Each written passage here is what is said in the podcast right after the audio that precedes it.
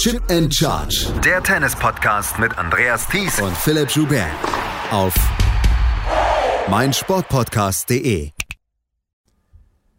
Die Tour ist wieder unterwegs. Nach den Australian Open, nach dem ersten Highlight dieser Saison, ist sie wieder unterwegs. Wir haben in der letzten Woche ein Turnier in Montpellier für die Herren erlebt. Wir haben in Linz und in Hua hingespielt bei den Frauen und wir haben natürlich ein großes Davis Cup Wochenende erlebt. Herzlich willkommen zu einer neuen Ausgabe von Chip and Charge, dem Tennis Talk. Mein Name ist Andreas Thies. An meiner Seite wie immer äh, Philipp Schubert. Hallo Philipp. Hallo Andreas.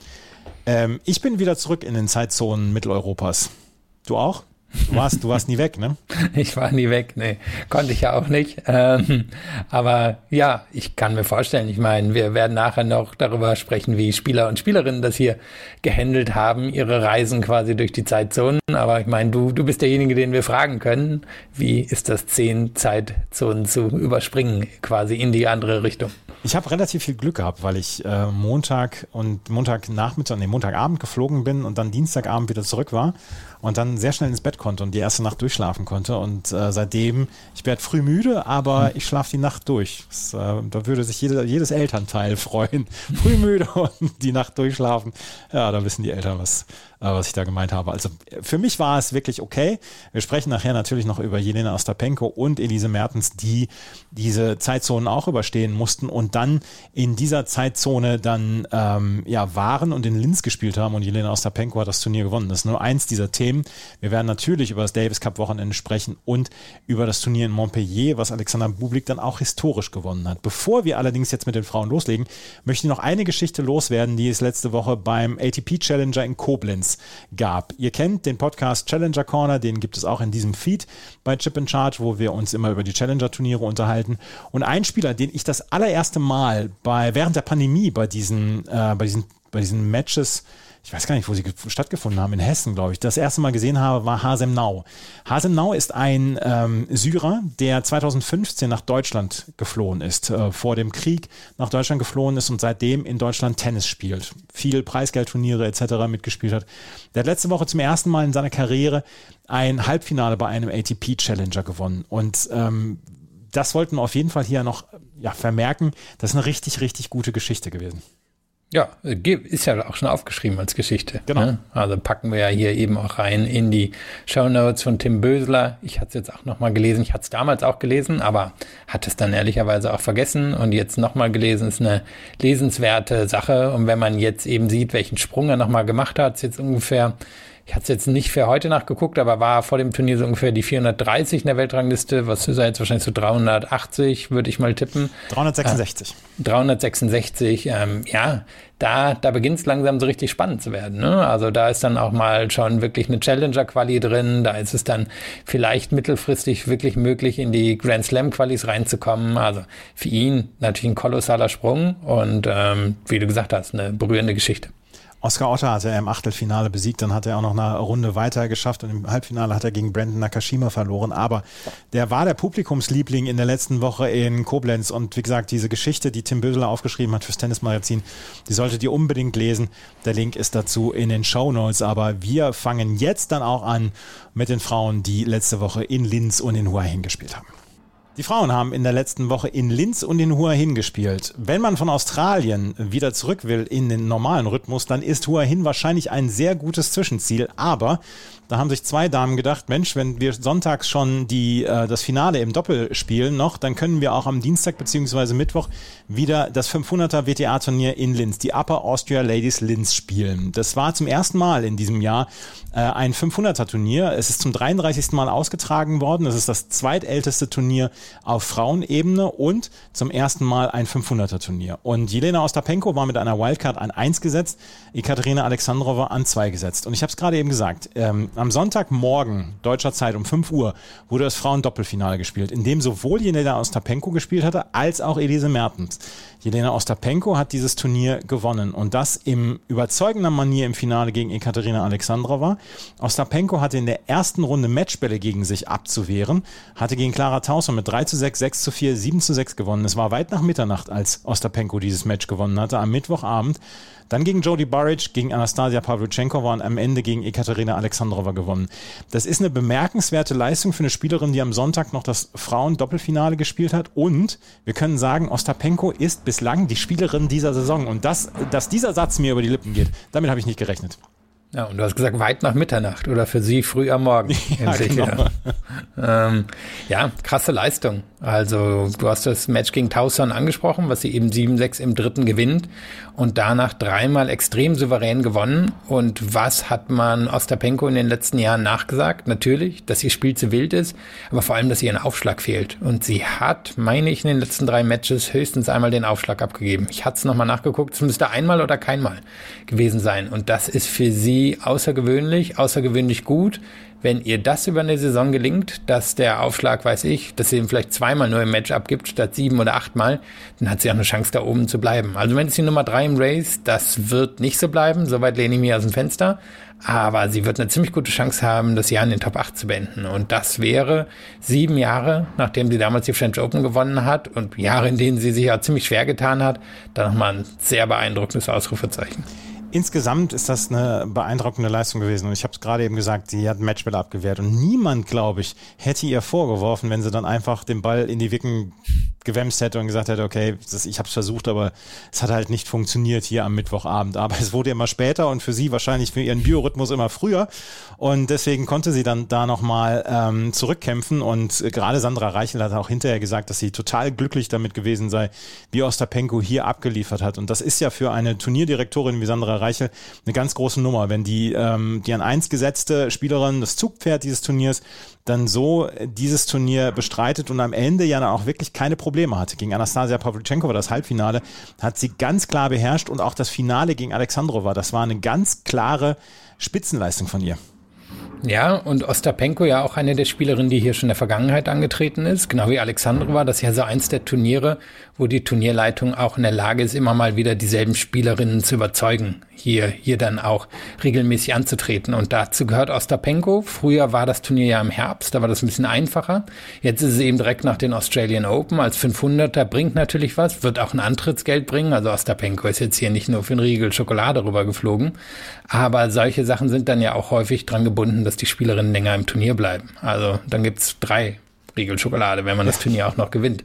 Und ja, das krasse Eman Ostapenko, was sie hier gezeigt hat, ist ja wirklich einer Spitzenspielerin würdig. Sowohl aus dieser schwierigen Situation rauszukommen im ersten Match, wo sie wohl schon noch total übermüdet gewesen sein wird, um das zu gewinnen und dann eben diese Dominanz in den Matches danach, die man wirklich bei ihr in der Vergangenheit so nicht gesehen hat. Selbst als sie die, die ja, beste Phase ihrer Karriere hatte, so 2017, 2018, war sie häufig eine, die sich aus engen Situationen befreit hat, weil sie eben so häufig den Aufschlag verloren hat. Und hier hat sie es dann einfach geschafft, wie eine Spitzenspielerin aufzutreten, indem sie ein schwieriges Match überstanden hat und danach die Konkurrenz, und das ist gute Konkurrenz gewesen, einfach weggeräumt hat. Und sie schien bemerkenswert fokussiert zu sein, weil sie lässt ja gerne dann auch mal ähm, andere Dinge nach vorne kommen, dann, dass sie sich darüber aufregt, über das Hawkeye oder über das Electronic Line Calling etc. Ähm, sie war extrem fokussiert in dieser Woche und ähm, diese, diese Siege waren wirklich richtig gut. Vor allen Dingen das Finale gegen Ekaterina Alexandrova. Jelena Ostapenko gewinnt das Turnier gegen Alexandrova, die hier ihrerseits auch ein richtig gutes Turnier gespielt hat und die mit dieser Woche sicherlich auch sehr zufrieden ist. In einem Halbfinale ein fantastisches Match über drei Stunden gegen Donna Vekic gewonnen hat. 6-7, 7-6, 7-6, äh, 5-7, 7-6, 7-6 Entschuldigung, im Viertelfinale gegen Anastasia Potapova in zwei Sätzen gewonnen hat, in der äh, zweiten Runde gegen Jule Niemeyer gewonnen hat. In der ersten Runde hatte sie freilos, aber gerade das Match gegen Donna Vekic, wo Vekic sich hinterher wirklich traurig gezeigt hat, dass sie das Match nicht gewinnen konnte, das war große Nervenstärke von Alexandrova, die zwischendurch auch den Hang hat, inkonstant zu sein und vielleicht nicht unbedingt die Leistungen abrufen zu können. Das hat sie hier sehr gut getan bis aufs Finale. Da war sie vielleicht dann auch ein bisschen platt.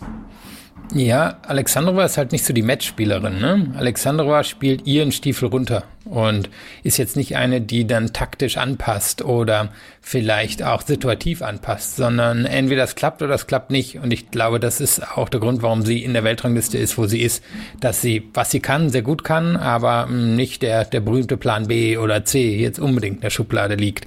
Und man hat gegen Vekic gesehen, dass das eben zum Erfolg führen kann weil als sie, ich meine, sie lag entweder 1-5 oder 0-5 im, im Tiebreak des dritten Satzes hinten. Ähm, das war dann nicht so, dass Vekic dann groß die Nerven gezeigt hat, sondern Alexandrova hat einfach dasselbe gemacht wie vorher, nur hat den Court getroffen. Und ähm, das, das führt dann zum Erfolg, aber gegen Ostapenko hätte sie wahrscheinlich eine Anpassung gebraucht. Aber ich glaube, das liegt nicht so in ihrem Tennis naturell, dass sie das macht. Und das können wir wahrscheinlich auch von ihr in Zukunft nicht erwarten. Und deswegen wird sie wahrscheinlich immer irgendwie zwischen 20 und 35 in der Weltrangliste sein, weil ihr Schlagtalent groß genug ist, um immer mal wieder ein Turnier zu gewinnen oder bei großen Turnieren was zu reißen, aber nicht unbedingt um den ganz großen Matches wirklich gegen Spielerinnen zu bestehen, die, die mehr Facetten haben, als sie jetzt anbieten kann. Ekaterina Alexandrova war also im Finale gewesen. Wir können insgesamt sagen, glaube ich, dass das ein richtig gutes Turnier war. Ähm, Zuschauerinnen und Zuschauer, ich habe es heute nochmal gelesen, äh, von Freitag bis Sonntag war das Stadion ausverkauft dort in Linz. Zweieinhalbtausend Zuschauerinnen und Zuschauer passen in diese Halle. Ähm, auch in den ersten Tagen war es gut besucht, das Turnier. Und vor allen Dingen dann hatten sehr viele Menschen dann auch Interesse an der Rückkehr von Angelique Kerber, die hier ihr Comeback gegeben hat, quasi auf der WTA-Tour. Ähm, sie hatte ja United Cup gespielt, dann die äh, ähm, Australian Open gespielt, dort in der ersten Runde verloren und auch hier gegen Lucia Bronzetti hatte sie mit einer Wildcard angetreten, eine klare Niederlage hinnehmen müssen. 1 zu 6, 3 zu 6 und ähm, ja, sie braucht die Matches, um hier wieder reinzukommen. Und die Frage ist natürlich, die sich stellt, wird sie das überhaupt noch schaffen? Und ähm, das ist eine Frage, die gestellt werden darf, gestellt werden muss. Und ich bin gespannt, wie sie in den nächsten Wochen und Monaten beantwortet wird. Ja, die Niederlage fand ich jetzt schon ein bisschen bedenkenswert, muss ich sagen. Ich habe mich da an einen Artikel erinnert, den ich Anfang des Jahres bei Tennis Abstract gelesen habe, also der Typ, der quasi Statistiken so richtig ins Tennis reingebracht hat. Und der hatte am Anfang des Jahres, als Kerber zurückkam, Artikel geschrieben, also sie auf, als Aufhänger genommen, aber eigentlich für was anderes geschrieben, nämlich darüber, dass die Länge der Ballwechsel im Damentennis in den letzten Jahren rapide abgenommen hat. Und er meinte, als Kerber ihre Hochphase hatte, da war der durchschnittliche Ballwechsel im Damentennis, meine ich, 4,7 Schläge. Mhm. Jetzt ist er 4,3. Hört sich nicht viel an, ist aber ein ziemlich großer Unterschied. Und er meinte, die Welt, in der Kerber damals unterwegs war, in der konnte sie dominieren. Die Welt, in der sie jetzt ist, könnte sie auch mit ihrem damaligen Spiel wahrscheinlich nicht dominieren oder an der Weltranglistenspitze sein. Und dann ist die Frage halt, umso mehr könnte sie das heute. Und jetzt guckt man sich dann allerdings äh, ihre Gegnerin Bronzetti an. Und Bronzetti ist vielleicht ein bisschen ähnlich zu Sarah Irani. Das ist keine, die die kurze Ballwechsel will, keine, die über Surf dominieren kann, sondern das ist eine Spielerin, die lange Ballwechsel will, die ähm, nicht so viel Tempo hat, aber viele Winkel spielen kann. Und das eine Gegnerin, die Kerber früher wirklich wahrscheinlich mit demselben Ergebnis abgeschossen hätte, mit dem sie hier rausgegangen ist, nämlich ein 1 zu 6 und 3 zu 6. Und das finde ich dann bedenkenswerter, dass sie gegen so jemanden verliert, als wenn sie gegen, ja, weiß ich, die Schwiontex oder braucht man ja gar nicht Schwiontex, sondern so, ne, wer auch immer so beim United Cup rumlief, Zachary oder so verliert. Und das, glaube ich, ist schon etwas, wo, wo sie sich überlegen, überlegen wird müssen, muss sie ihr Spiel anpassen, muss sie jetzt ihren ganzen Fokus auf den Aufschlag legen oder ja, muss sie irgendwas in ihrem Spiel finden. Auf Rasen kann ich mir vorstellen, wird es immer noch reichen, aber hier die Niederlage, mh, hm, schon, schon schwierig, muss ich sagen. Ich glaube, es steht und fällt alles mit dem Aufschlag, weil der ähm, war nie die größte Waffe von Angelique Kerber, bis auf das Jahr 2018, wo sie damals mit Wim Fissett zusammengearbeitet hat und wirklich schwer an diesem Aufschlag gearbeitet hat. Ich glaube, wirklich, er steht und fällt damit. Und du hast es gesagt, die Ballwechsel sind kürzer geworden. Es hat eine neue Generation dann übernommen und die Spielerinnen, die aus der älteren Generation sind, haben sich dann auch anpassen müssen mit der Zeit. Wir haben ein kompromissloseres Frauentennis inzwischen, gerade in der Spitze. Und ähm, das ist auch etwas, was mich die ersten Wochen jetzt beschäftigt beschäftigt hat. Kann Angelique Kerber diesem Trend standhalten, beziehungsweise kann sie sich dann und ihr Spiel dann weiterentwickeln? Und wir haben, wir kannten die Angelique Kerber, die wir bis 2021 gekannt haben, die kannten wir seit 2012. Das wussten wir, bis auf die unterschiedlichen kleinen Facetten wie den Ausschlag 2018. Aber wir wussten, wer die Spielerin Angelique Kerber ist. Und da braucht es vielleicht dann wirklich nochmal ein bisschen Weiterentwicklung. Und da bin ich sehr gespannt, ob sie dann ähm, den, den Willen dann auch hat, das, das weiterzumachen, weil sie ist niemandem mehr in irgendeiner Weise etwas schuldig und äh, sie muss niemandem mehr Rechenschaft ablegen oder dass man sagt, äh, sie müsste noch mal Leistung bringen. Sie hat drei Grand Slams gewonnen. Wem, wem ist sie etwas schuldig? Von daher, da bin ich gespannt, wie das dann in den nächsten Monaten wird. Naja, und sie ist halt auch kein 30 mehr. Sie mhm. ist 36. Und klar, jemand wie Djokovic hat das dann geschafft, aber Djokovic stand halt auch die ganze Zeit im Saft. Der hat keine, keine Pause zwischendrin gemacht. Der, der musste keine Kinder.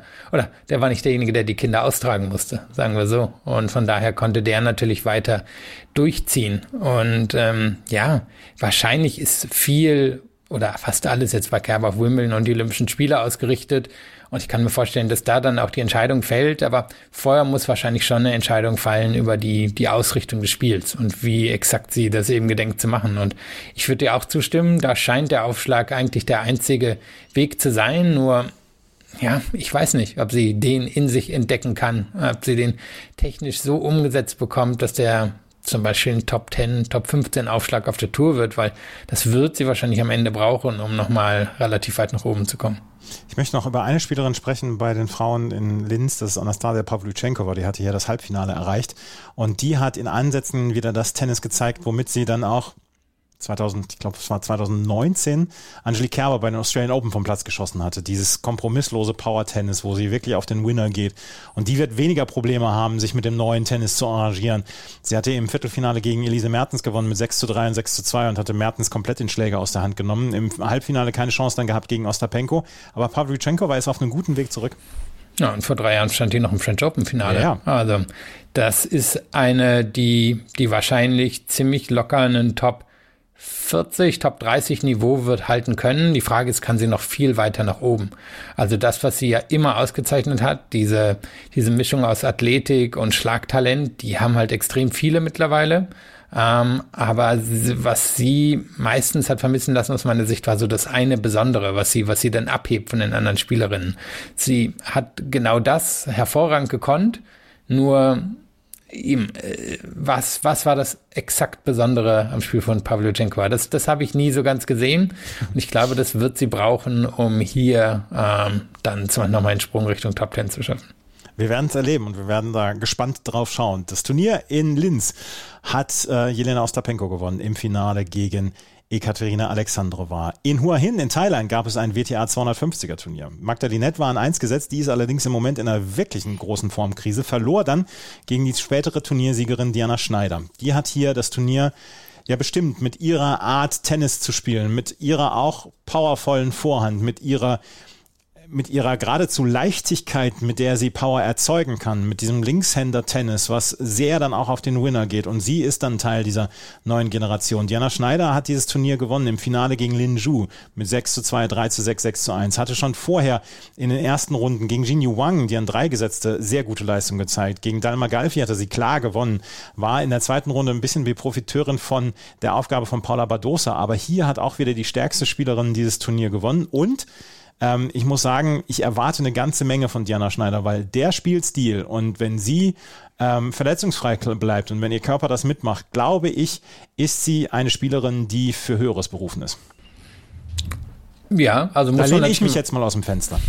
Ja, mal gucken, wie hoch, äh, aber höher als wo sie jetzt ist auf jeden Fall. Ich meine, die hatte ja interessante zwölf Monate, hatte den Durchbruch letztes Jahr bei den Australian Open geschafft, hatte vorher aber schon zugesagt, dass sie College-Tennis spielen wird, ist dann auch ans College gegangen und wer ans College geht, kann erstmal nicht Profi werden. Das heißt, sie hat dann die Gelder auch nicht angenommen, die sie zum Beispiel in Australien verdient hat und hat dann bis Mai ähm, College Tennis gespielt und ist seitdem erst so richtig Profi oder ist offiziell seitdem Profi, aber ähm, tourt, tourt ja das Tennis dann auch seitdem erst wie ein Profi. Von daher, für sie werden sich jetzt noch einige Möglichkeiten ergeben, sowohl eben Punkte mitzunehmen, als auch ihr, ihr Leben daran auszurichten, wirklich Tennisprofi zu sein. Und da bin ich total gespannt, wie sie mit umgeht. Das Schlagtalent ist sehr evident und du hast die Linkshänderin Vorhand angesprochen, die hier in diesen extrem schwülen Bedingungen ähm, sehr gut funktioniert hat, weil sie da einfach so viel Power drin hat, weil sie den Court extrem gut mit öffnen kann. Wir hatten gerade bei Pavlyuchenkova darüber gesprochen, was ist das Besondere? Schneider hat was Besonderes und das mhm. ist diese, diese Vorhand, mit der sie eben wirklich extremen Druck machen kann. Und jetzt bin ich einfach gespannt, wie sie so mit dieser neuen Situation umgeht. Ist sie jetzt eine, die sich da jetzt dran gewöhnen muss oder eine, die da jetzt schnell durchzieht? Ähm, sie scheint mir noch ein bisschen so streaky zu sein, also eine, die mal zwei richtig gute Wochen am Stück hat und dann mal fünf, wo es gar nicht läuft.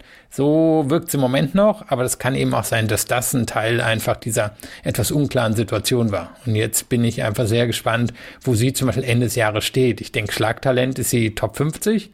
Frage ist, ähm, ja, gelingt es ihr, sich in der Form auf der Tour zu etablieren? Sie ist ein bisschen die Spielerin, jetzt schon, die vielleicht auch Nummer Noah Akugul werden möchte. Linkshänderin, große Powervorhand, ähm, sehr auf den Winner gehend und da er erkenne ich dann schon die eine oder andere Parallele. Vielleicht muss man ein paar Videos schicken, ne? aber das ja. wird sie wohl, wohl auch selber wissen. Ja, das wird sie dann selber wissen. Auf jeden Fall hat Diana Schneider hier ein famoses Turnier gespielt. Bei einem Turnier, ähm, was insgesamt einen sehr heimlichen Eindruck machte. Ähm, der Center Court äh, war, war schön, war hübsch. Ähm, und insgesamt, ich habe sehr viel Spaß gehabt, dieses Turnier zu verfolgen in diesen ähm, sieben Tagen. Ähm, ein Match zum Beispiel, was mich, was ich sehr gerne verfolgt habe, war das von Wang Jinyu gegen Julia Putintseva, was äh, Wang Jinyu in drei Sätzen gewonnen hat. Da können wir einmal gerade drauf schauen. Wang Jinyu, äh, Yafan Wang und Lin Zhu im Halbfinale. Und Lin Zhu hat es dann ins Finale geschafft und Wang Jinyu und Yafan Wang äh, im Halbfinale dann ausgeschieden. Aber da kommt eine neue chinesische Generation dann auch im Schatten von Jin Wenjiang dann nach oben, auf die wir in den nächsten Monaten und Jahren dann vielleicht auch Acht geben sollten, weil da sind sehr, sehr viele talentierte Spielerinnen dabei. Ja, und unterschiedliche Spielerinnen. Mhm. Also man sieht jetzt hier drei chinesische Spielerinnen, aber andere, alle haben einen anderen Typ. Wang Xinyu ist groß, allerdings noch keinen sonderlich beeindruckenden Aufschlag für ihre Größe. Ist eine, die sehr schnell auf den Winner geht, vielleicht manchmal ein bisschen mehr Geduld bräuchte. Julin ist so die klassische Konterspielerin, hat man auch gegen Schneider gesehen. Die hat Schneider extrem viel abverlangt, indem sie einfach den Chord lang und breit gemacht hat. Und Yafan Wang, das ist für mich so noch so ein bisschen diejenige, wo ich denke, hm, die versucht noch so ihren Weg zu finden. Das ist so eine klassisch gut ausgebildete, kompakte Spielerin, wo aber ihm auch noch so das, das Besondere fehlt, was Wang Jinyu haben könnte bei ihrer Größe und Zhu Lin wahrscheinlich schon in ihren Möglichkeiten sogar gefunden hat. Also bei, bei Wang Yafan bin ich mir noch am unsichersten, wo es hingeht. Und ähm, ja, ist aber spannend, weil man mit China eigentlich ja so eine Tennis-Monokultur in Verbindung bringt, aber sich das an den drei Spielerinnen überhaupt nicht zeigen lässt. Ja, und dann mit Jin Wenjiang ja äh, quasi die Vorreiterin, die auch nochmal einen eigenen Spielstil pflegt. Also es ist kein monotones... Ja, die könnte aus einer spanischen Agentur genau, sein. Äh, äh, genau. nicht Agentur, wie heißt es? Äh, Tennisschule. Ja. Akademie war Akademie, das Wort, so. Ja, ähm, es ist halt, also das ist kein, kein, kein sinnloses Draufgekloppe oder monotones Draufgekloppe, sondern es ist wirklich sehr viel Variation drin. Und da ist es äh, spannend, wie das in den nächsten Monaten und Jahren ähm, dann vonstatten geht, wie dieser chinesische Aufschwung dann ja auch bei den Herren mit Zhang Zhizhen dann vonstatten geht. Lass uns einmal gerade ein äh, Wort drüber verlieren über ähm, die an ich glaube, an vier Gesetzte Tatjana Maria sprechen. Die hat gegen, in der ersten Runde gegen Ariane Hartono mit 1, 6 zu 3, 6 zu 1 gewonnen, verlor dann in drei Sätzen gegen Katie Wollinetz, hat hier die zweite Runde erreicht. Sie hatte ihre Chancen gegen Wollinetz, die allerdings im zweiten und dritten Satz quasi fehlerfrei gespielt hat. Ähm, Tatjana Maria macht weiterhin ihren Top 50 Weg, glaube ich. Sie spielt ja auch in dieser Woche dann äh, in, nicht Abu Dhabi, wo spielt sie? In Cluj spielt sie in dieser Woche, ist an zwei gesetzt und da bin ich gespannt, ob sie dann auch die Top 50 in den nächsten Monaten mithalten können. Ja, und ich kann mir vorstellen, dass Cluj hier besser liegen sollte als hier. Also, mh, das ist die Art von Spiel, so schwüle Bedingungen, da braucht man normalerweise viel Power, um, um durchzuschlagen ähm, oder extrem gute Abwehrarbeit. Ähm, also so eigentlich die, die beiden Finalistinnen waren ziemlich perfekte Verkörperung dessen, was es in den Bedingungen braucht. Da weiß ich nicht, ob das Maria so liegt. Also die, die würde jetzt wahrscheinlich schon Richtung Bogota schielen oder vielleicht auch Richtung Madrid, wenn sie da reinkommt. Ähm, oder durchaus Hallenturniere. Also alles, wo sie so ein bisschen ihren Stil nutzen kann, macht sicherlich Sinn, hier in, ähm, in Thailand so den Zwischenstopp zu machen, um, wie wir schon besprochen haben, die, ja, den Jet Jetlag nicht ganz so brutal sich auswirken zu lassen. Ähm, aber die Bedingungen an sich, glaube ich, waren jetzt nicht so ideal eigentlich für sie. Aber du hast gerade Bogota erwähnt und Südamerika. Sie wird wahrscheinlich eine der Spielerinnen sein, die ähm, für Deutschland beim ähm, Billie Jean King Cup Mitte April dann auflaufen werden. 12. 13. April, das ist genau in der Woche oder am Wochenende, bevor ähm, der Porsche Tennis Grand Prix in Stuttgart startet. Da muss, muss die deutsche Mannschaft nach Brasilien, nach Sao Paulo, in ein Stern, äh, Tennisstadion, was 10.000 Zuschauerinnen und Zuschauer fasst, ähm, auf Indoor Clay. Und ähm, da wird Tatjana Maria wahrscheinlich sehr gebraucht werden. Ja, und das ist ähm, auch, da hat früher ja ein ATP-Turnier stattgefunden, auch häufig eben von Spielern gewonnen, denen exakt diese Bedingungen liegen, also Höhe, ähm, Schnelligkeit, Mm, dieser, dieser Halle hat wohl auch nochmal relativ besondere Bedingungen, dadurch, dass es dort äh, sehr schnell sein soll, der Sand. Also ähm, ich kann mich nicht mehr so sehr ans Turnier erinnern, aber ich kann mich erinnern, dass da immer drüber gesprochen wurde, dass das ein sehr besonderes Turnier war. Und von daher kann ich mir auch vorstellen, dass ihr das ähm, richtig gut liegen wird. Und ich meine, wenn, wenn Kerber ihre Karriere noch bis Ende des Jahres ausbauen will, dann wäre das wahrscheinlich nochmal eine Möglichkeit, dass, ähm, dass sie das hier nochmal alle probieren, sich für das Finalturnier zu qualifizieren. In Brasilien. Letztes Jahr gab es ja das Match Deutschland gegen Brasilien in, in Stuttgart. Und jetzt gibt es genau die gleiche Begegnung wieder. Und da das Heimrecht immer getauscht wird zwischen den äh, teilnehmenden Nationen, muss halt jetzt nach Brasilien geflogen werden. Und danach wird vielleicht der Hauptsponsor des Turniers dann einen Flieger bereitstellen, wie damals, als sie gegen Australien gespielt haben in Australien. Da, da ähm, es wird Mittel und Wege geben, wie man von Sao Paulo nach Stuttgart kommt. Da gehe ich mal von aus. Das sollte gelingen. Ich auch von aus. Aber apropos Australien, wir wollten hier noch eine Spielerin erwähnen. Ah, wir wollten noch eine Spielerin erwähnen und die habe ich hier sogar aufge, ähm, äh, aufgemacht auf dem Wikipedia-Eintrag. Arina Rodionova, die Nummer 1 Spielerin der Frauen in Australien, die hat es jetzt mit 34 Jahren geschafft, zum allerersten Mal in die Top 100 einzuziehen. Sie hat gesagt, ja, ich hätte gerne schon vor zehn Jahren, äh, wäre ich schon gerne in die Top 100 eingezogen, aber manches äh, braucht ein bisschen länger. Arina Rodionova, die bis 2013 noch für Russland gespielt hatte, seit 2014 für Australien und ähm, ist jetzt das, tatsächlich das allererste Mal unter die Top 100 ähm, gekommen und sie ist die älteste Spielerin ever, die es geschafft hat, oder ja, die es äh, geschafft hat, in die Top 100 einzuziehen. Ja, genau. Auch das kam von dem Jeff Sackman in der Tennis Abstract. Er mhm. meinte, er ist sich extrem sicher. Er kann es aber nicht 100% beweisen, weil es wohl erst Statistiken seit 85 oder so gibt über, ähm, über solche Sachen. Und er meinte, er kann sich nicht vorstellen, dass davor jemand das geschafft hat, weil es Damen-Tennis viel jünger damals war. Und daher geht er davon aus, er hatte noch eine andere schöne Nummer ausgegraben oder Zahl ausgegraben. Und zwar ist es bei Rodionova so, dass sie es wirklich über die 25.000er Turniere im mhm. letzten Jahr geschafft hat und sie hat in der ganzen Saison 2023 gegen eine Top 100 Spielerin gespielt mhm. und ähm, gegen die hat sie dann aber auch verloren und ich glaube irgendwie nur so gegen sieben Top 200 Spielerinnen oder so. Also sie, sie hat quasi das System für sich ausgenutzt und das ist auch völlig legitim. Nicht, nicht jede, jeder muss über die ganz großen Turniere in die Top 100 einziehen, aber sie, sie hat es wirklich über die Ochsentour gegen Spielerinnen auf den 25.000ern gemacht und ähm, ja, was sie dann hier für ein Viertelfinale-Einzug bekommt, das hat sie dann häufig für zwei 25er Turniere im letzten Jahr bekommen. Ich bin mal total gespannt, ob sie das für sich ausnutzen kann. Sie ist so vom Typ her extrem athletisch, aber hat jetzt nicht so, so die besonderen Schläge, sondern versucht das alles über, über Zähigkeit, Kampf, Athletik, ähm, gutes Verteilen von Bällen zu machen. Reicht wahrscheinlich eigentlich nicht normalerweise für ein Top 100 Niveau, aber vielleicht kann sie nochmal eine Saison mitnehmen, wo, wo durch so ein paar gute Resultate ihr das gelingt. Und es soll keiner sagen, dass sie sich das in irgendeiner Weise erschummelt hat, weil sie hat 2023 105 Matches gespielt. Ja, das, ist also, krass, ne? das ist schon sehr, sehr krass.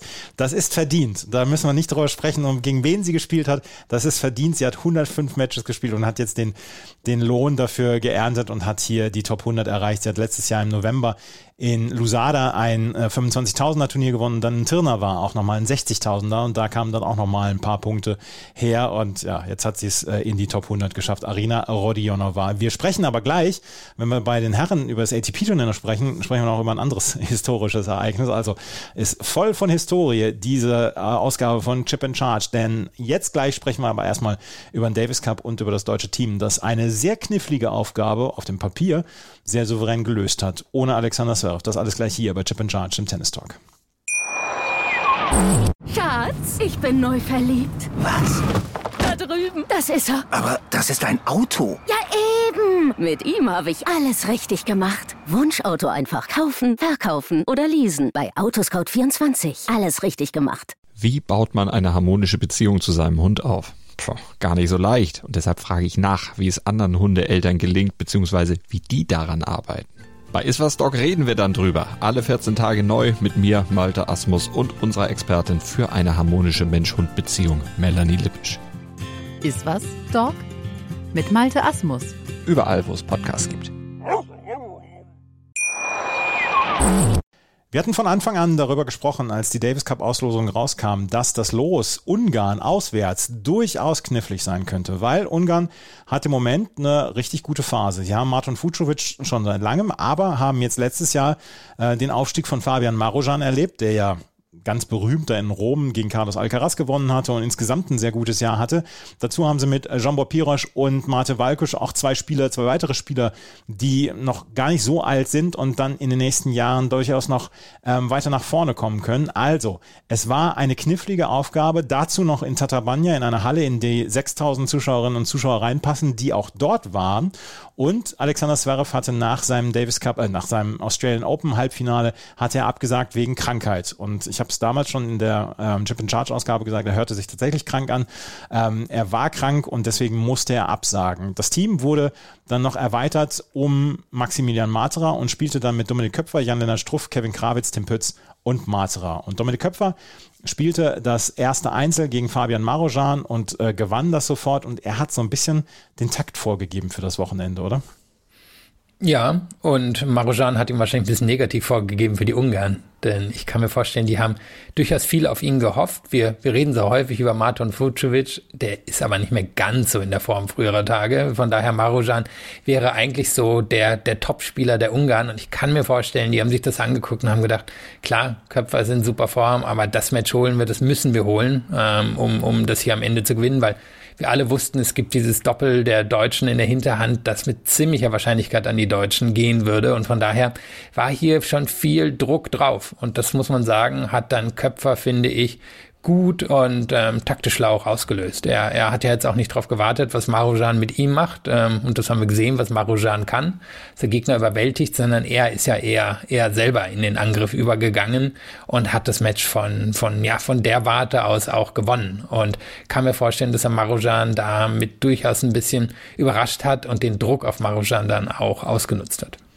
Prinzipiell möchte ich sagen, dass Köpfers Leistung meiner Meinung nach die beste des Wochenendes war. Ähm, er hat selber im Interview hinterher gesagt, dass er froh war, wie gut der Arm lief und dass, der, dass er den Ball gut im Schläger hatte. Aber gerade so der erste Satz, fand ich, ähm, war war bestes Dominik Köpfer Tennis und er ist in guter Form. Er hat es äh, bei den Australian Open nicht so zeigen können, aber wir haben schon darüber gesprochen, dass er es mit 13 Turnieren im letzten Jahr unter die Top 60 geschafft hat. Das ist schon eine bemerkenswerte Leistung. Ich bin sehr gespannt auf seine nächsten Wochen, aber ich fand, und vielleicht lehne ich mich da auch wieder zu sehr aus dem Fenster, dass das, was Köpfer hier gebracht hat gegen Marojan, wo er dann auch wenig zugelassen hat und Marojan von Minute zu Minute so ein kleines bisschen verzweifelter wurde, dass das Top 30 Tennis war. Und ja, vielleicht lehne ich mich da ein bisschen aus dem Fenster, aber ähm, ich fand Köpfer am Freitagnachmittag extrem gut. Ja, würde ich zustimmen. Also ich meine, insgesamt hat es eine schöne Symmetrie, dass ähm, sowohl Köpfer als auch Struff als auch das Doppel jeweils einen Punkt geholt haben. Ähm, häufig ist ja im Davis Cup so, dass eine, eine Person das dominiert. Hier waren es eben alle drei durften, durften einen Punkt holen, aber Köpfer war der beste Spieler, den wir an dem Wochenende gesehen haben. Da würde ich zustimmen. Martin Fucovic hatte das Match dann ausgeglichen mit einem 6 zu 3, 7 zu 5 gegen Jan-Lennart Struff, der zu dem Zeitpunkt nicht wirklich gut aussah. Fucovic hat das sehr routiniert von oben runter gespielt und dann kam es auf das Doppel an. Und das spielten Kevin Krawitz und Tim Pütz gegen Fabian Marojan und Mate Walkusch. Und ähm, gesegnet ist die Nation, die ein Weltklasse-Doppel in ihren Reihen hat. Ja, also vor allem macht es, denke ich, im neuen Format äh, oder hat es ja nochmal eine andere Stellung, weil es eben nicht mehr, ähm, wie wir es zwischendrin eben gesehen haben, ähm, an letzter Stelle steht. Also ähm, es hat ja so viel Hin- und Her-Tauschen gegeben im Davis Cup. Früher hat es natürlich die, dieselbe Stellung wie jetzt an Stelle drei. Dann war es zwischendurch an Stelle fünf gerutscht, jetzt wieder an Stelle drei. Und es setzt ja einfach so den Ton für, für den Tag und ist darüber hinaus halt ein Punkt, der für viele Teams, glaube ich, ein, ein schwieriger ist, weil man nicht weiß, was, wen, wen hier einsetzen. Ähm, zum Beispiel die Ungarn mussten jetzt hier auch hingehen und dann Marojan spielen lassen, der ähm, ja nicht, nicht dort unbedingt verbrannt wurde, aber der wahrscheinlich da auch einiges an Energie gelassen hat und dann auch gegen ähm, Jan-Lennart Struff im vierten Einzel nicht angetreten ist. Und von daher ist das eine, glaube ich, eine komplexe Herausforderung für viele Teams. Und die Deutschen können da dann halt wirklich ein oder wahrscheinlich mittlerweile auch zwei oder drei ziemliche Weltklasse-Doppels hinsetzen, ohne dass ihre Einzelspieler dort dann verbrennen müssen. Marojan konnte dann nicht zu seinem äh, Einzel antreten, hat auch diese Woche dann rausgezogen. Ich glaube, er war jetzt in Marseille gemeldet und ähm, er hat eine Oberschenkelverletzung und äh, war insgesamt nicht fit. Kevin Krawitz und Tim Pütz, Tim Pütz gewannen 6 zu 3, 7 zu 6 und dann lag es an Jan-Lennart Struff und der hat das nach zehn Minuten, in denen er dann auch einen Breakball abwehren musste, bis zum 2 zu 2 im ersten Satz war es eine sehr enge Geschichte. Ähm, zehn Minuten, nach zehn Minuten hat er das Match komplett übernommen und hat dann am Ende mit 6 zu 3 und 6 zu 2 gewonnen. Damit hat das deutsche Team wieder die Gruppenphase erreicht, die im September stattfinden wird, in der Woche nach den US Open und vor dem Laver Cup.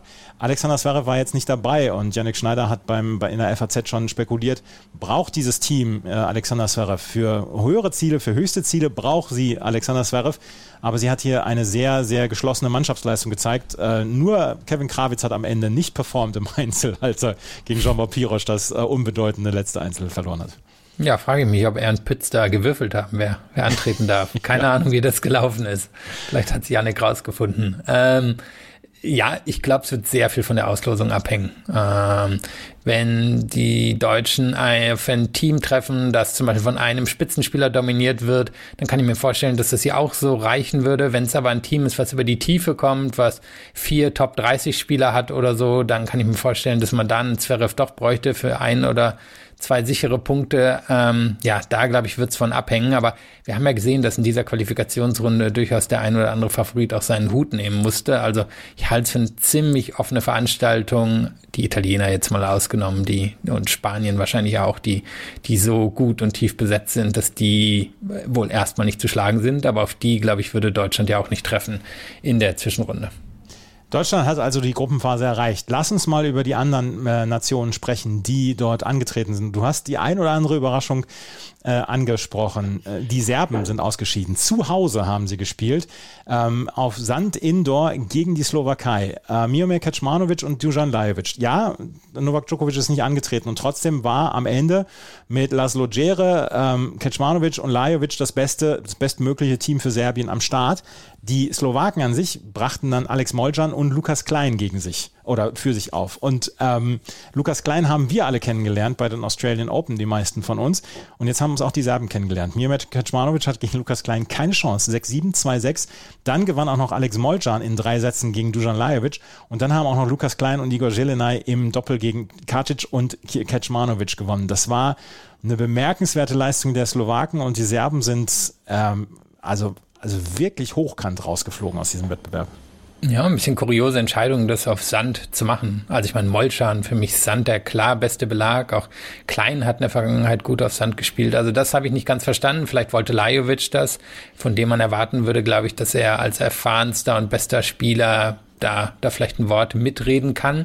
Aber man kann auch nur sagen, das ist eine enttäuschende Leistung der Serben gewesen. Ist ja auch einfach schon kurios, dass sie das in den letzten Jahren nicht geschafft haben, den Davis Cup nochmal zu gewinnen. Und es lag eben aus meiner Sicht beileibe nicht nur an Djokovic, ähm, sondern es lag auch am Team dahinter, das auch ohne Djokovic ähm, wahrscheinlich zu den zehn, acht, vielleicht sechs Besten auf der Welt zählen müsste, aber das dann auch irgendwie nicht umgesetzt bekommt. Und ähm, ja, eben, äh, Klein ist in guter Form, Molchan eben werden solche Bedingungen liegen, aber finde es schon, schon äh, naja, erstaunlich, ist da vielleicht das richtige Wort, dass die Serben dann so klar rausgeflogen sind.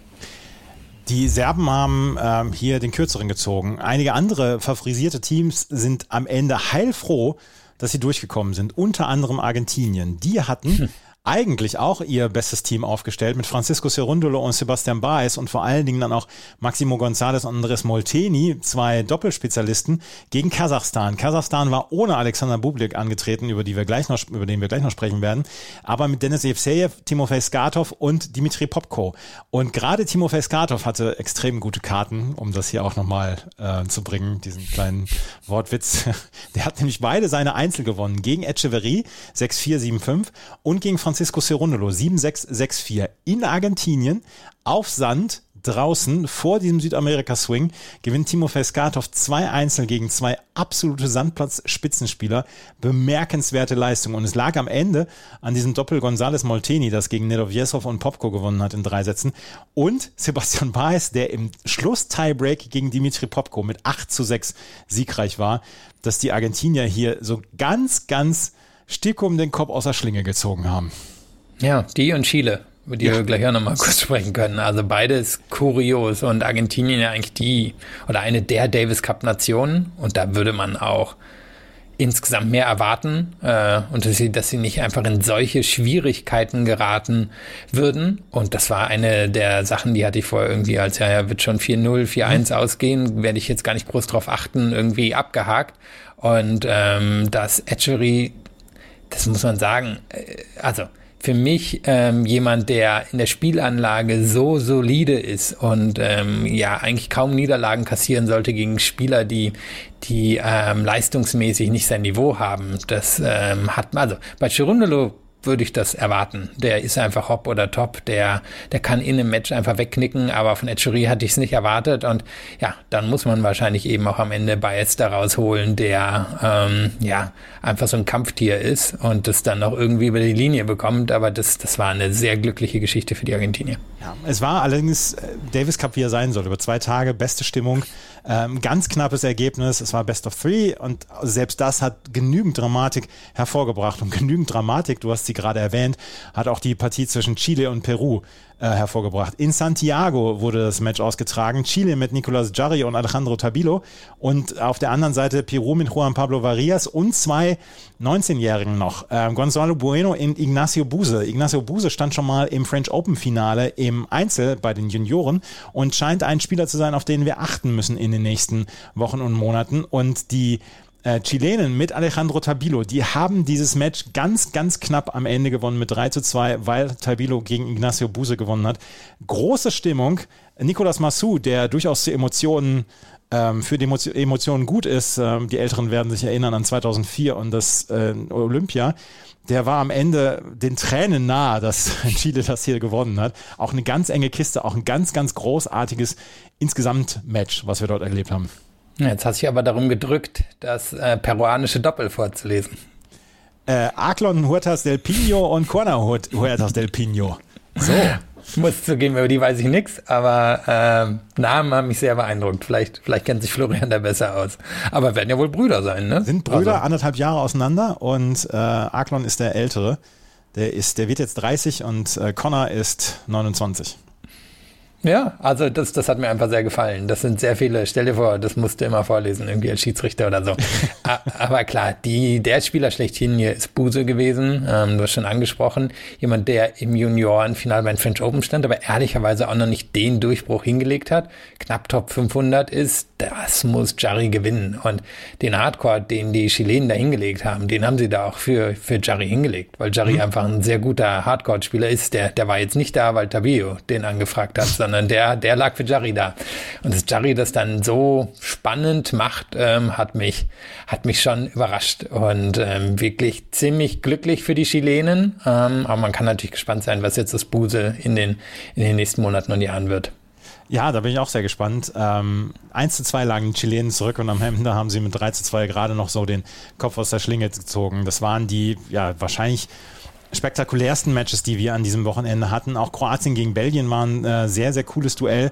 Da habe ich ein bisschen was von gesehen. Marin Cilic hatte gegen Sisu Bergs verloren in drei Sätzen und das hat so ein bisschen den, ähm, ja, so ein bisschen den, den Takt vorgegeben, weil Duja Dukovic konnte dann gegen Joris Delore gewinnen. Die Belgier ohne ähm, David Goffin angetreten. Dann haben allerdings Sander Gil und, Sander Gil und Joran Flieren gewonnen. 7 zu 6 im dritten Satz gegen Ivan Dodig, Mate Pavic.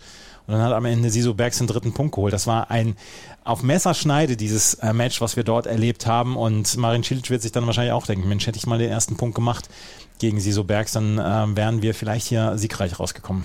Also das hat mich wirklich überrascht. Und Bergs jetzt auch nicht so ein Nervenwunder. Ähm, ich meine, wir haben den gesehen bei den Australian Open nochmal. Das ist ja jemand, der viel auf der Challenger Tour unterwegs ist. Jemand, der ja eine, eine Ausstrahlung hat. Jemand, der, der auch so, so als Typ auftreten kann aber jetzt nicht als sonderlich nervenstark äh, in, in, naja, in Erinnerung geblieben, zumindest aus der Vergangenheit. Kann man jetzt natürlich bei Cilic auch nicht sagen, aber man kann auch sagen, das Comeback von Cilic läuft noch nicht so gut. Also nee. die Geschichte gegen Struff in Hongkong, hier jetzt gegen Bergs ähm, zu Hause verloren, auch ein Belag, den sie ihm wahrscheinlich dahingelegt haben, das muss ich sagen, hat mich schon ein bisschen überrascht.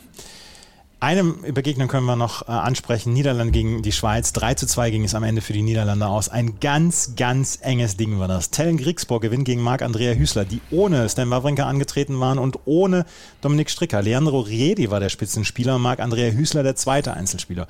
Griegsburg gewinnt gegen Marc-Andrea Hüßler in zwei Tiebreaks. Dann verliert aber Botik van der Sandsrolp etwas überraschend gegen Leandro Riedi mit 4 zu 6, 6 zu 7. Und als dann auch noch das Weltklasse-Doppel Wesley Kohlhoff und Jean-Julien Roger gegen Hüßler und Riedi Riedi in zwei Tiebreaks verloren. Da war aber hö, Holland in Not.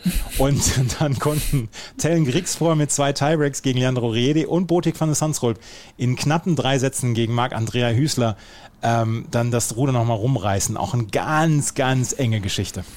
Ja, mir hätte ja gefallen, wenn Kriegsbohr gegen Riedi den einen Tiebreak auch noch 7-3 gewonnen hat, weil ja. dann hätte er vier Tiebreaks mit 7-3 gewonnen. Ähm, muss ja sowieso sagen, Kriegsbohr schon so nervenstark bei den Australian Open, hier jetzt wieder, aber die Leistung an sich am Ende natürlich Botik, ähm, der, der so berühmt ist dafür, äh, Matches herzugeben und der letztes Jahr in München diese Niederlage hatte, wo er 5-1, meine ich, gegen Holger Rune genau. geführt genau. hat und ähm, ja, davon irgendwie gefühlt nie wieder richtig zurückgekommen ist und dann hier jetzt das gegen Hüßler umgedreht hat. Also das war ein Match. Also Hüßler jetzt auch nicht berühmt für seine, für seine Nervenstärke, aber hätte Botik von der Sandschrupp das verloren, uh, also ich glaube, das hätte ihm aber arg zugesetzt. Und äh, Menschen, die den alten Davis Cup mögen, werden mit äh, einem Lachen und einem weinenden Auge auf dieses Wochenende geschaut haben. Lachendes Auge, weil das hat mal wieder Heim- und Auswärtsbegegnungen, viel Stimmung, volle Hallen hat es gesorgt und stimmungsvolle Matches. Auf der anderen Seite werden wir dann im September vier Gruppenphasen erleben. In Deutschland wird es keine Gruppenphase geben, das hat Dietler von Arnim der FAZ bestätigt. Ähm, wir wissen zu dem Zeitpunkt noch nicht, welche vier Standorte das sein werden, aber dann wird es keine Heim- und Auswärtsbegegnungen mehr geben und ja, wir haben es jetzt in dieser ersten, dieser Qualifier-Runde gesehen, auch in den Runden darunter, auch in der Weltgruppe 1, dass die Stimmung ja schon eine ganze Menge dafür dafür tut für diesen Wettbewerb.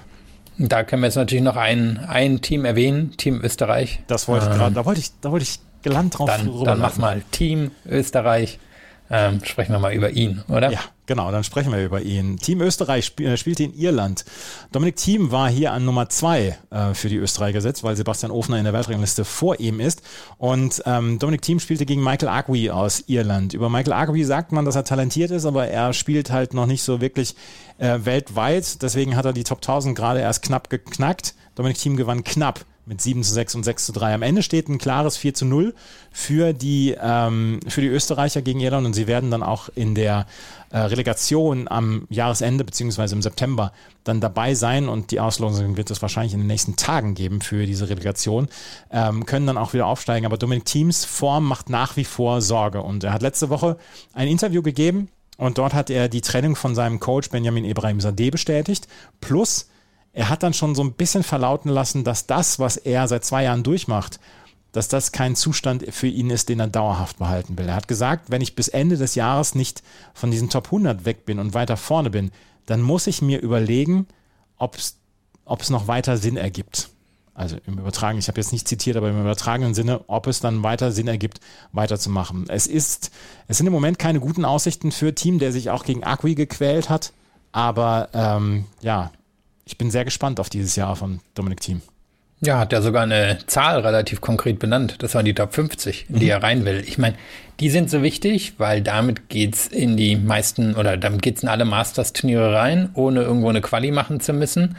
Und er, ähm, was ich auch spannend fand, hat nochmal über sein Finale in Kitzbühel geredet, was ja damals emotional war. Aber er hat auch gesagt, da habe ich mich eher durchgekämpft. Also hat auch erkannt, das war jetzt spielerisch nicht der, der große Durchbruch, da ins Finale zu kommen. Und ähm, ja, insgesamt kritisch auf, auf sich selber geschaut. Und ich kann es verstehen, weil klar, die Verletzung war da aber eigentlich sollte sie nicht mehr so einen großen Unterschied machen. Und die Frage, also wenn ich mir sein Spiel jetzt nochmal Anfang des Jahres angeguckt habe, ich habe das Gefühl, er hat immer noch kein Vertrauen in die Vorhand. Und die Rückhand wird ihn am Ende nicht zum Weltklasse-Spieler machen. Also dafür, ich glaube, es wird keinen einhändigen Rückhandspieler mehr geben, der, der alleine auf einer einhändigen Rückhand äh, in die Weltklasse vorstößt. Muss die Vorhand sein. Und als Team so dominant und so gut war, hat er Matches über die Vorhand entschieden und dominiert. Und da fehlt irgendwas. Ich weiß nicht, was, also da, da fehlt mir auch das technische Verständnis für, um zu sagen, was es am Ende jetzt genau ist. Ähm, ob er da dann vielleicht ähm, irgendwie am Ende seine, ähm, sein Handgelenk nicht in den richtigen Winkel bekommt oder was es auch immer ist oder ob es wirklich nur am Vertrauen liegt. Aber es ist nicht da. Und er hat jetzt gesagt, er geht jetzt nochmal auf die Challenger-Ebene.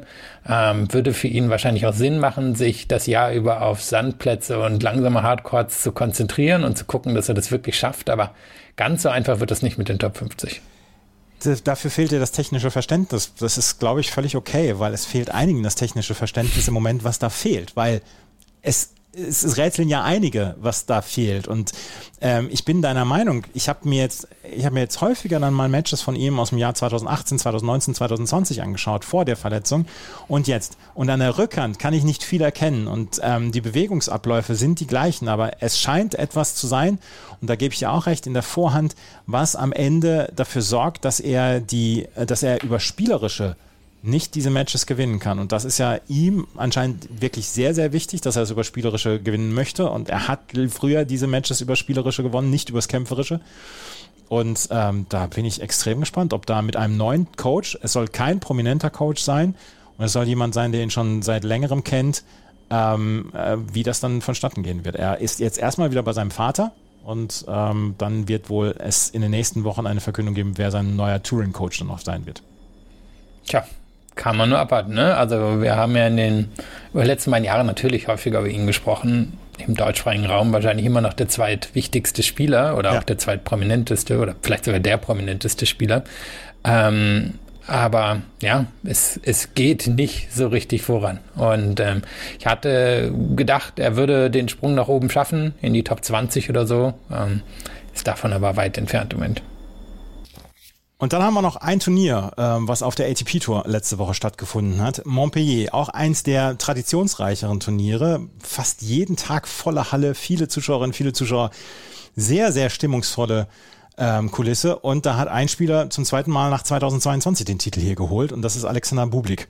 Der hat im Finale gegen Borna Coric mit 5 zu 7, 6 zu 2 und 6 zu 3 gewonnen und hat damit ein Kunststück geschafft, was es in der Open Era der Männer noch nie gegeben hat. Und das ist wirklich bemerkenswert. Er hat das Turnier gewonnen, wo er in jedem seiner Matches den ersten Satz verloren hatte. In der ersten Runde hatte er gegen Dennis Shapovalov dann auch noch Matchball abwehren müssen. 1 zu 6, 7 zu 6, den Tiebreak hat er 14 zu 12 gewonnen, 6 zu 3. Dann gegen Alexander Shevchenko, seinen Neulandsmann, ähm, der seit dieser Woche für Kasachstan spielt und wo er hinterher gesagt hat, Leute, ich bin noch immer die Nummer 1 in Kasachstan, das musste ich ihm zeigen. 4 zu 6, 6 zu 3, 6 zu 4. Dann gewinnt er im Halbfinale, in einem stimmungsvollen Halbfinale gegen Felix Auger Sim 4-6, 6-4, 6-4 und dann gegen Borna Coric 5-7, 6-2, 6-3. Ich konnte es gar nicht glauben, dass er der erste Spieler ist, dem so ein Kunststück gelingt, in jedem seiner Matches den ersten Satz zu verlieren und dann das Turnier zu gewinnen. Also, dass er der ein Spieler ist, der jedes Mal den ersten Satz verliert, das kann man sehr gerne glauben. Das kann man gerne glauben, ja.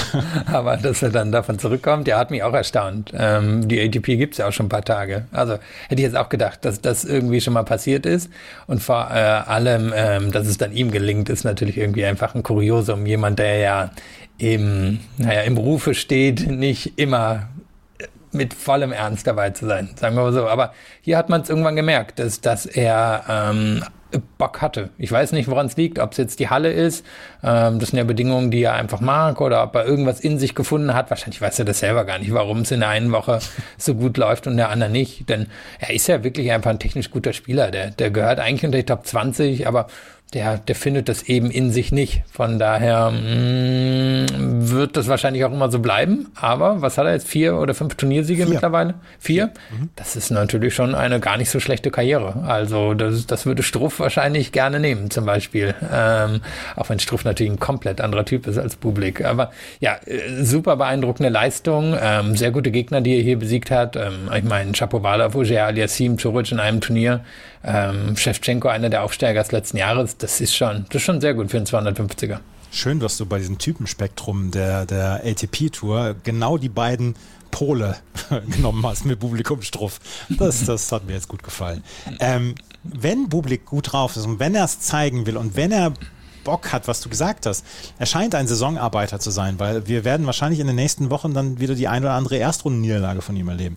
Dann ist er allerdings ähm, ein absolut sehenswerter Spieler. Und äh, er macht das ja auch mit einer Portion Humor, dass er sich selber nicht so ernst nimmt, dass er versucht zwischendurch mit Stops ähm, diese, diese Spiele zu gewinnen und dass er es immer so ein bisschen auf die, na nicht hinterlistige Art, aber so ein bisschen auf die mit dem, mit dem Augenzwinkern Art versuchen möchte, diese Spiele zu gewinnen. Aber wenn er dann on fire ist und wenn er dann on ist, wenn dieser, wenn dieser dieser Wettbewerbsmodus bei ihm eingeschaltet ist, dann ist er ein sehenswerter Spieler. Und diese Matches gegen Shapovalov und gegen Ogier Alassim und auch das Finale gestern gegen Choric, das waren super sehenswerte Matches.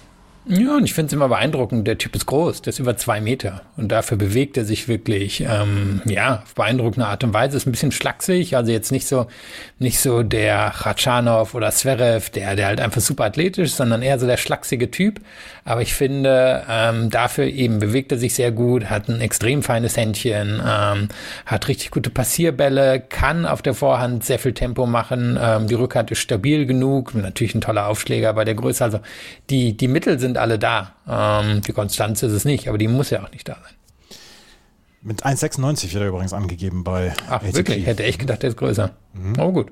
Ich, hab, ich musste jetzt auch nochmal nachgucken, weil ich von der Aussage von dir etwas überrascht war. Oder nicht. genau, 1,96. Aber die Jungs sind alle in dem, in dem, in der Größenkohorte da. Ogier Lassim ist ja auch nicht kleiner, ist auch genauso groß, Alexander Zverev ist so groß. Also ja, da ist schon, ähm, er bewegt sich tatsächlich sehr gut. Und Bublik hat dieses Turnier gewonnen und er hat es im Finale gegen Borna Coric gewonnen. Und der wird sich dann wahrscheinlich auch gedacht haben, wow, endlich mal wieder so ein Turnier für mich. Pedro Martinez besiegt, Flavio Cobolli besiegt und dann von der Aufgabe von Holger Rune profitiert. Allerdings war das schon beim Stand von 6 zu 3, 4 zu 1. Für Coric war es ein wichtiges Turnier. Er hätte es hier beinahe gewonnen und äh, ihm kann man nur wünschen, dass er fit bleibt. Tja, das ist immer die große Frage bei ihm, ne? Ja. Mhm. Und ähm, er wird es wahrscheinlich nie ganz nach oben schaffen in der Weltrangliste, weil ähm, die Vorhand dafür nicht gut genug ist. Er hat einen richtig guten Aufschlag, eine sehr gute Rückhand, aber für mich ist die Vorhand nicht gut genug. Ähm, von daher ganz nach oben wird es wahrscheinlich nicht mehr schaffen, aber er hat ja immerhin schon den Tausender in Cincinnati stehen. Er hat so Turniere, die ihm sehr gut liegen. Ich kann mir vorstellen, dass er immer noch auf dem Rasen was, was reißen kann in den nächsten Jahren. Und auch hier die, der Halbfinalsieg gegen Rune, da würde ich sagen, den, den hat er zumindest weich gekocht. Also ähm, Rune war vielleicht, oder bestimmt angeschlagen, aber ich kann mir vorstellen, der war auch ein bisschen genervt. So, so wirkt es zumindest nach außen, ohne dass ich ihm jetzt unterstellen will, dass er hier es einfach hergeschenkt hat. Aber ich glaube, Coric, Coric hat ihn auch ein bisschen weich gekocht und von daher, ich glaube, den Sieg kann er, kann er ganz auf seine Seite schreiben. Lass uns doch dann mal gerade über Holger Rune sprechen. Der hat hier das Halbfinale erreicht, als er in der ersten Runde Wild, äh, Freilos hatte, dann gegen äh, Pablo Llamas Ruiz gewonnen hat und dann gegen Michael Moe in zwei Sätzen, zwei engen Sätzen gewonnen hatte, musste gegen Coric aufgeben, hat dann allerdings verkündet, dass seine Zusammenarbeit mit Severin Lüthi schon wieder beendet ist. Lüthi war einer von den beiden, in Anführungsstrichen, Supercoaches, die äh, er angestellt hatte neben Boris Becker und Severin Lüthi war ja auch in Australien mit dabei und ist jetzt nicht mehr dabei. Und äh, am Ende hat es gesagt, haben beide gesagt, ja, es hat halt nicht so ganz gepasst, die Zusammenarbeit. Holger Rune ist noch so ein bisschen ein Suchender. Ja, so kann man das umschreiben. Ähm, Talent ist riesig, aber er ist ja nicht nur in seiner Karriere suchend, sondern auch in seinem Spiel. Also für mich ist immer noch nicht so ganz klar, wie er Tennismatches gewinnen will. Ähm, er hat sehr viele Möglichkeiten, aber ich glaube, im Moment ein paar zu viele Möglichkeiten. Daher war es ja auch eine interessante Idee, Lüthi dazu zu holen, weil der eben mit Federer ja auch einen Spieler hatte, der sich am Anfang seiner Karriere genau darin so schwer getan hat. Aber ja, woran es dann am Ende jetzt eben auch lag. Vielleicht waren es zu viele Köche, ähm, vielleicht hatte Lüthi keine Lust, die ganze Zeit mit ihm zu reisen, ich weiß es nicht. Ähm, aber es hat mich schon überrascht, weil ähm, Becker ja auch nicht überall mit ihm hin wird reisen können. Also ich hätte gedacht, dass er, dass er da noch jemand hat, aber dafür scheint er jetzt Kenneth Carlson zu nehmen. Mhm. Ähm, ja, es ist eine sehr unübersichtliche Situation und ähm, das Publikum hier hat ihn dann ja auch sehr ausgebuht Vielleicht hatten die so ein ähnliches Gefühl wie ich, dass, dass er jetzt nicht, nicht so richtig an dem Tag auch wollte oder ins Match reingekommen ist. Also äh, nicht die beste Phase im Moment äh, für Rune. Er steht noch so ein kleines bisschen hinten dran und das äh, schreiben im Moment die anderen die Schlagzeilen, Alcaraz und ähm, dann auch Yannick Sinner und Yannick Sinner in den letzten Wochen hat sich ja ganz nach vorne gespielt. Rune, der eigentlich im gleichen, in der gleichen, im gleichen Alter ist und eigentlich die gleichen Schlagzeilen schreiben sollte, schreibt sie im Moment noch nicht. Und da bin ich sehr gespannt, wie er in den nächsten Wochen und Monaten spielen wird. Er hat das Talent dafür, ähm, kriegt das im Kopf umgesetzt, aber er ist ja noch jung. Von daher äh, sprechen wir Ende des Jahres nochmal drüber.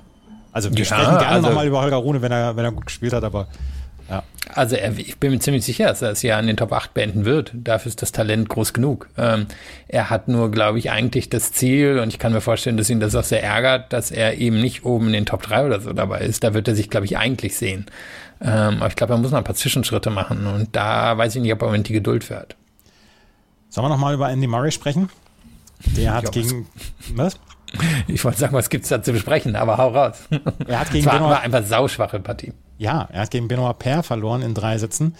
Ähm, 6 zu 2, 6 zu 7, 3 zu 6 und hat ja auch gegen äh, Echeverry in äh, Australien eine sehr schwache Partie abgeliefert. Hinterher gibt es jetzt dann schon von dem von der nicht so gnädigen britischen Presse gab es dann schon ähm, Artikel, wo gesagt worden ist, beschädigt er damit sein Andenken, beschädigt er damit seine Legende mit solchen Matches, sollte er nicht vielleicht früher als später zurücktreten. Und ähm, er hat dann auch auf Twitter dann bekannt gegeben, Leute, ich bin im Moment wirklich nicht gut drauf, was mein Tennis angeht. Also auch ähm, bin wirklich traurig und sauer über mein eigenes Tennis, aber ich bin ein Kämpfer und ich, ich bin nicht bereit, hier jetzt schon die Flinte ins Korn zu werfen. Die letzten beiden Auftritte von ihm jetzt hier in Montpellier, dann auch bei den Australian Open, die waren allerdings wirklich besorgniserregend. Es waren zwei wirklich schwache Auftritte und Andy Murray muss jemanden wie Benoit Paire eigentlich im Griff haben.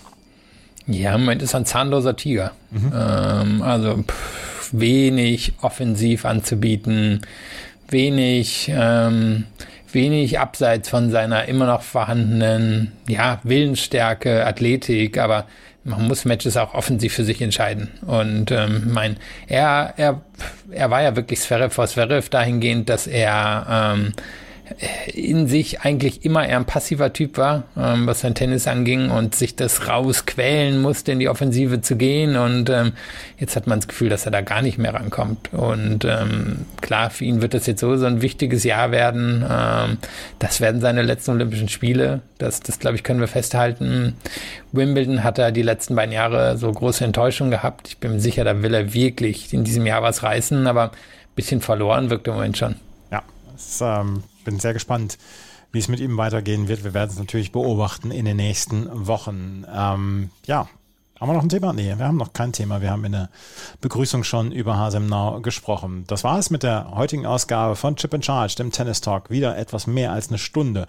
Wenn euch das gefällt, was wir machen, freuen wir uns wie immer über Bewertungen, Rezensionen bei iTunes und bei Spotify. Folgt uns auf Twitter, Instagram und Blue Sky und da gibt es dann diese Woche dann auch wieder eine ganze Menge zu berichten, weil wir haben Turniere in Abu Dhabi, wir haben Turniere in Marseille, unter anderem auch in Cluj-Napoca, in Dallas und in Cordoba, der Südamerika-Swing beginnt jetzt und am Samstag darf ich zum ersten Mal für Sky kommentieren. Da freue ich mich drauf. Und wenn euch das so gut gefällt, dass ihr sagt, Mensch, den beiden möchte ich gerne einen Kaffee ausgeben, dann könnt ihr das auch tun. In den Show Notes sind die Links dazu hinterlegt äh, zu Steady und zu PayPal. Und da ist dann auch der ähm, Artikel dann hinterlegt in den Show Notes zu Hasenau von Tim Böseler vom Temmens Magazin. Vielen Dank fürs Zuhören. Bis zum nächsten Mal. Auf Wiederhören. Chip and Charge. Der Tennis-Podcast mit Andreas Thies und Philipp Joubert. Auf meinsportpodcast.de. Schatz, ich bin neu verliebt. Was? Da drüben. Das ist er. Aber das ist ein Auto. Ja, eben. Mit ihm habe ich alles richtig gemacht. Wunschauto einfach kaufen, verkaufen oder leasen. Bei Autoscout24. Alles richtig gemacht. Wie baut man eine harmonische Beziehung zu seinem Hund auf? Puh, gar nicht so leicht. Und deshalb frage ich nach, wie es anderen Hundeeltern gelingt, beziehungsweise wie die daran arbeiten. Bei Iswas Dog reden wir dann drüber. Alle 14 Tage neu mit mir, Malte Asmus und unserer Expertin für eine harmonische Mensch-Hund-Beziehung, Melanie Lippisch. Ist was, Dog? Mit Malte Asmus. Überall, wo es Podcasts gibt.